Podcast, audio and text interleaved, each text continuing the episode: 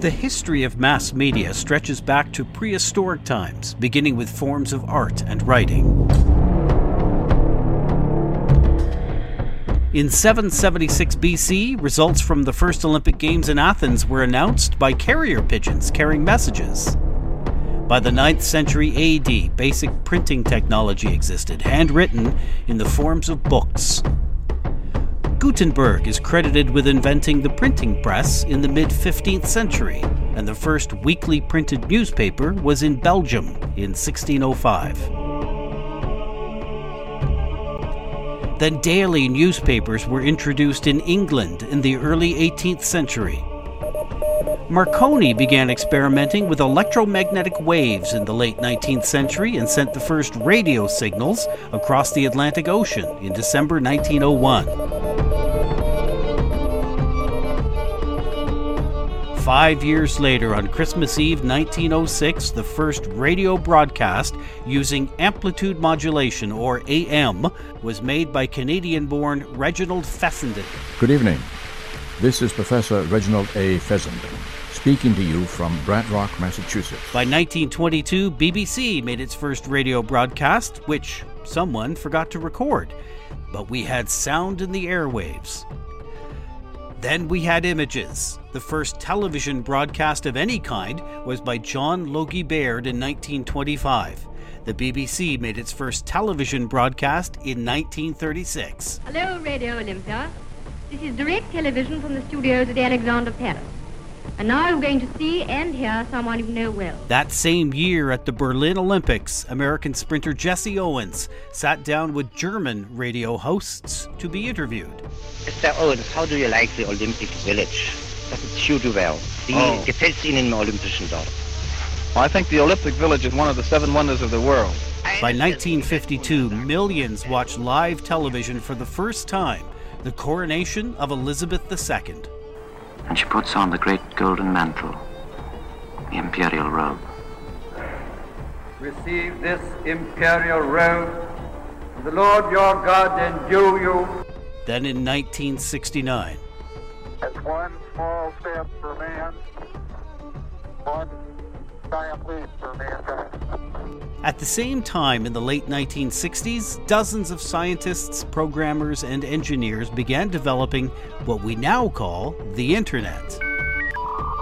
They were building from ideas by Nikola Tesla back in the early 1900s when he imagined a world wireless system. Tim Berners Lee is credited with inventing the World Wide Web in 1990. In 1998, Larry Page and Sergey Brin renamed their little known search engine Backrub to Google. And today, we have search engines, email, websites, podcasts, video blogs, mobile apps, you name it, and we still have traditional mass media. Technology has enabled mass communication to be faster, wider, louder, more influential for good and bad. Today on Stories and Strategies, we speak with Marty Forbes, a media veteran with more than a half century of experience, about where mass media has been and where it may be going.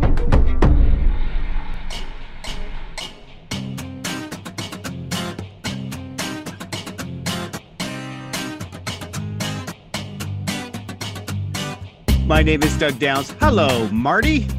Hello, Doug. Nice to hook up again. Yes, yes, long time. I'm glad we finally been able to. Marty is an icon in Canadian broadcasting, having worked in radio in Edmonton, in Calgary, Toronto, Vancouver, Lethbridge, and Kamloops.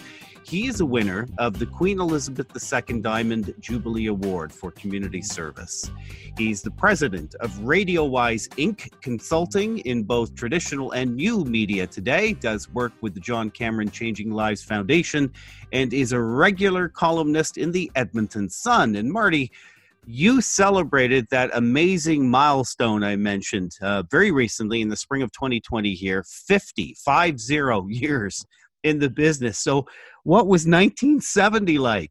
I like to tell people, I said, I can tell you the price of Kraft Dinner on June 1st, 1970, because it was seven it was seven for a dollar, and the reason I remember that so vividly is there were seven days of the week. So yeah, it was 50 years ago, and I've used the phrase "it was a romp." Doug, I'm from a radio family. My late father Jerry Forbes started CHED in the in the 50s, and I knew at age 14 I wanted to be in radio. So over that span, I worked in the in the heyday of top 40 radio. CanCon rules and I actually started at the same time. The evolution and then the movement into FM radio, new formats, and now the digital age where exciting new things are happening in in broadcast and journalism fields and and podcasting, blogging, whatever. And picked up a couple of awards along the way. Traveled the world, met some incredible people. Somehow stayed married to the same woman for almost 40 years now have two great kids and one very cool grandson. So in a nutshell, yeah, it's been a romp. Awesome. And you've you mentioned you've seen some of the changes. You know what what I hope we get to through this podcast is are the changes really different this time or are they it, it's just new technologies you saw the the migration from am to fm in radio is the migration and it's not from radio to podcasts uh, to be very clear but podcasts are a layer on top of that is the change really different you know what? It, it, it's all I call it. It's all in the delivery method. It's still journalism. It's still broadcasting. It's how we get it and where we receive it. I mean, we grew up with legendary broadcasters and, and TV people on television, icons that are going to stay with us forever. And AM turned into FM, and FM turned into podcasting, World Wide Web, and digital. But the commonality is it's still it's still the message and how it gets out there and how it's delivered and now the choice is just absolutely immense. Okay. Is it fair to say that in the 70s and 80s and, and maybe a bit of the 90s, there were three main forms of mass media and that each had their distinct place. Newspapers were usually first with the information and even the thought leadership in the form of editorials. Radio, really quick and adaptable in that you could broadcast as easily as picking up a phone, and that television was, was really the place where you saw the film or the video of the information that you kind of already knew so newspapers were, were handheld and you got that background on everything happening around you because there were so, er, so few choices in media those entities became really really powerful CHED, for example, was the was you know the number one station in Edmonton with what was called a 55 share. You'd have to have five or six stations now to reach those same amount of people. And with newspapers, they were giants. I mean, the Edmonton Journal, the Calgary Herald, for example, were absolute giants, and they were led by by editors and publishers that were just icons in the community. You know, they they were totally involved in in fundraising and business, and were the leaders in that. And you, you hit the nail on the head. We congregated to these various forms, and newspaper was uh, the top of the pops for that congregation. Let, let's play a quick clip. This is from the BBC series Yes, Prime Minister. In this scene, Prime Minister Jim Hacker is explaining to Sir Humphrey, his advisor, that he has decided to respond to a scandal brewing in the papers. I suppose the origin of this criticism is this rumor about another big scandal in the city. How did you guess? Oh, Humphrey. I've decided to respond to all this criticism about a scandal in the city. The press is demanding action. What are you proposing to do? I shall appoint someone. And when did you take this momentous decision? Today, when I read the papers. But when did you first think of it? Today, when I read the papers. and for how long, may I ask, did you weigh the pros and cons of this decision? Not long. I decided to be decisive. Uh, Prime Minister, if I may say, I think you worry too much about what the papers say. Only a civil servant could have made that remark, Bernard. I have to worry about them, particularly with the party conference coming up. These rumours of a scandal just won't go away, you know. Well, let's not worry about it until it becomes something more than a rumour. I'd just like to show you the cabinet agenda. No, not just now. For this is rather more important. With respect, Prime Minister, it is not. The only way to understand the press is to remember that they pander to their readers' prejudices. Don't tell me about the press. I know exactly who reads the papers. The Daily Mirror is read by people who think they run the country. The Guardian is read by people who think they ought to run the country. the Times is read by the people who actually do run the country. the Daily Mail is read by the wives of the people who run the country. the Financial Times is read by people who own the country. The Morning Star is read by people who think the country ought to be run by another country. the Daily Telegraph is read by people who think it is.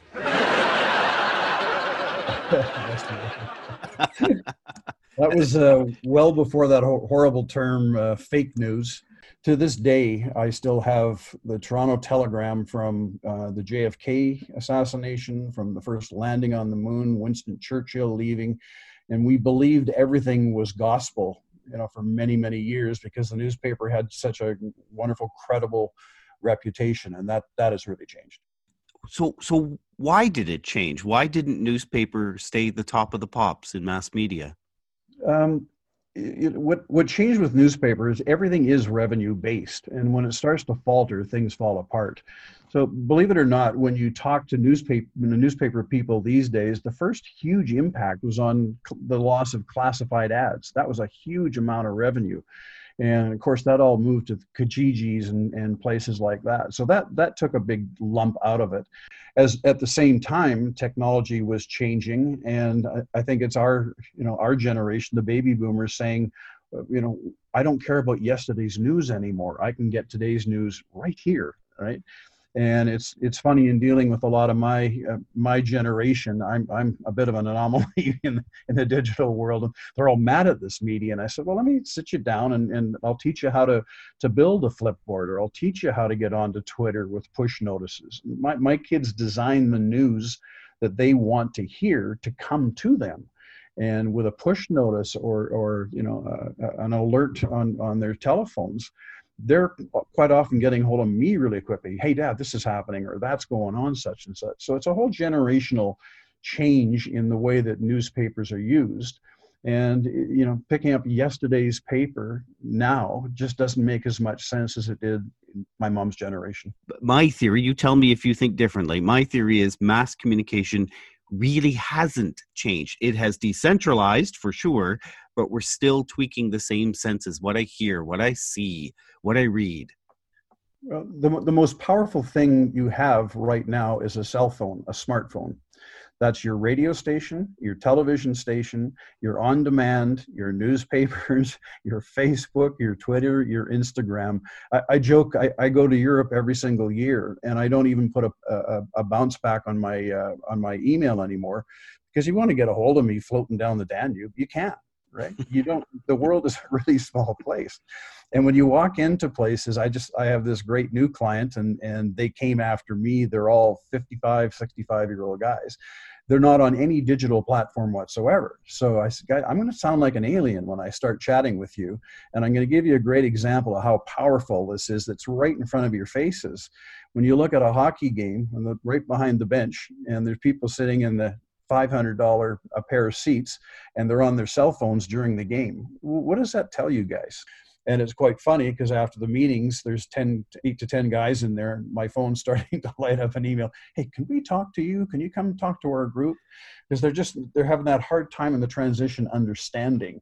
And I'm doing mostly programmatic buying for my clients. And it's just absolutely fascinating how quickly it's growing you and I are doing a podcast, and most people listening are listening on their phones.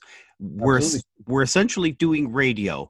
What is it? Why is radio so consistent and has been? I mean, since the '70s when when you came about, radio just it has its dips, but it, it never has its valleys.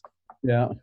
Well, it's it's the most personal of mediums. It's it's the one-on-one medium. It's it's when you're alone, it's your friend. If you need information, it's there and in the in the 70s i was so lucky to grow up with in a radio family because i was just surrounded by the absolute best talent len tewson had a radio show back in the 70s that people still talk and Bob McCord was an afternoon drive guy in Edmonton that they, they still talk about. Wes Montgomery's been gone, you know, almost 10 years now, and his name shows up anytime there's something going on in the city. But there are people that, that have their favorite announcers or favorite shows, and you know, you, you take something like Kissing, that's a lifestyle. And Chris Sheets and the guys do just such a great job of relating to that to that lifestyle with the country, and that's very that's very powerful stuff. You're so right. It's so personal. Um, and two of our mutual colleagues that we both know are the reasons I think I got into broadcasting. One, Bob McGee in Toronto, who was at CHED for a time, right. and another fellow you may know, Jerry Forbes. Okay, time for another clip. It was inevitable we would play something from WKRP in Cincinnati, distributed through CBS television. This is one of the first scenes from the pilot episode in 1978 with Dr. Johnny Fever changing the radio station's format rather abruptly. By the elevator music.